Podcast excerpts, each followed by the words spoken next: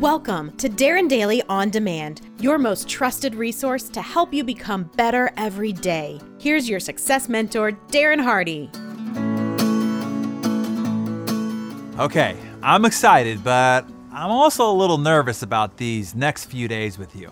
I'm finally gonna get all of this off my chest. I can't keep these secrets any longer. I'm going to reveal five dirty little secrets about superachievers you'll learn what really motivates them. And no, it's not what you read about in magazines, see on documentaries, or what they say in interview series.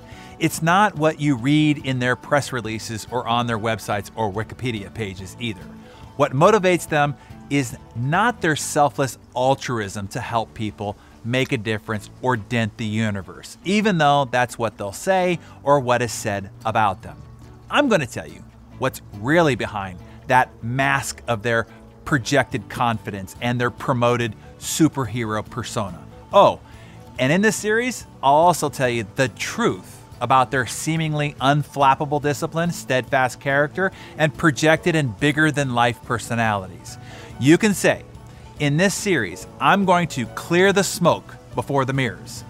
This probably will not make me popular in their eyes, but I feel you really deserve to know. Once and for all. So let's start with their unstoppable motivation, their ferocious desire to pursue audacious visions, tackling global challenges, being a game changer, and revolutionizing their industry. Where does that crazy ambition and motivation come from? Well, often from pain and dysfunction. It's true.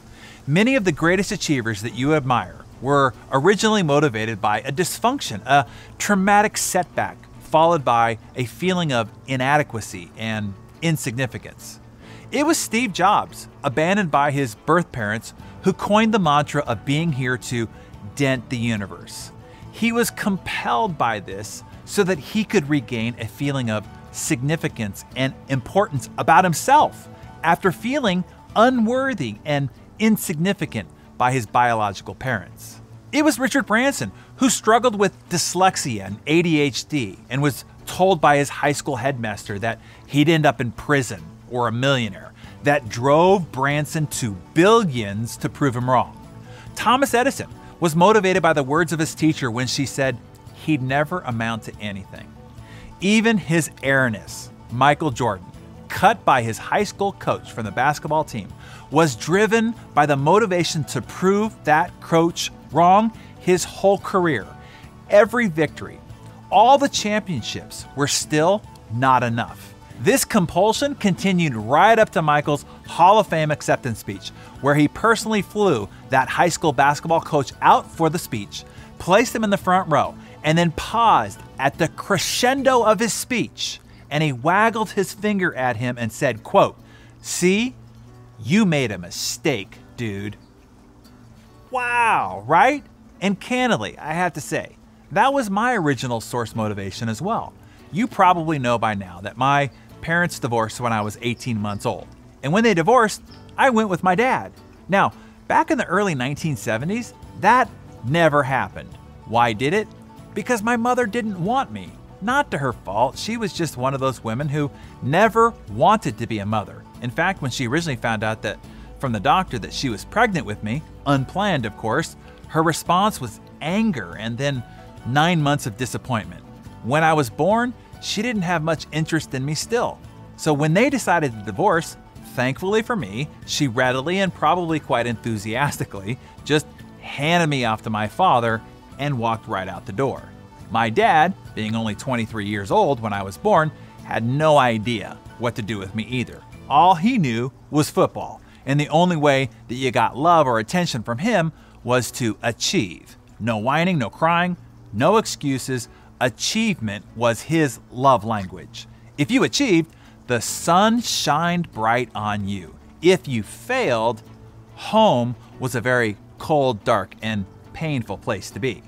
So my original motivation was to please my dad, to achieve, to make him proud, whatever it took. This was a very motivating force, let me tell you.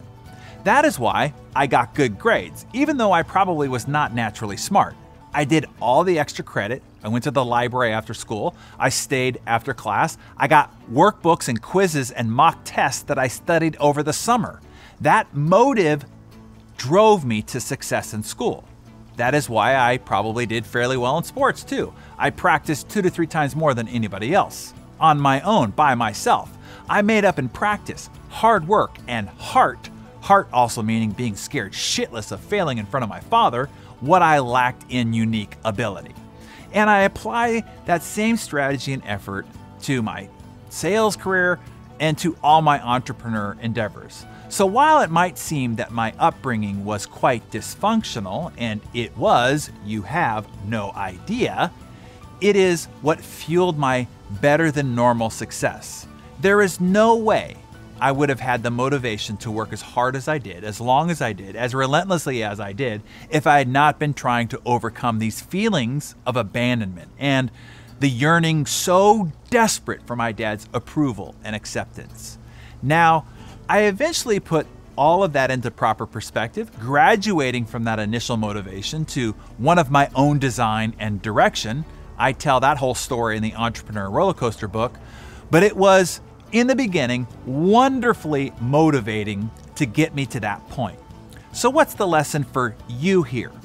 One, I think it is to realize that you're not the only dysfunctional person.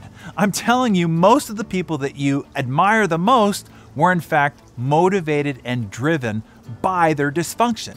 So you're not alone, crazy or weird or even disabled because of it. In fact, it is because of your dysfunction or adversity of any kind that gives you an advantage. Just like it takes pressure and stress to eventually break down and build a muscle, so it is true of the human spirit. Your adversities have not created wounds that debilitate you. No, they have created muscle that give you the strength to build, carry, and accomplish feats you wouldn't have been able to otherwise. Embrace your adversities and turn them into your advantages.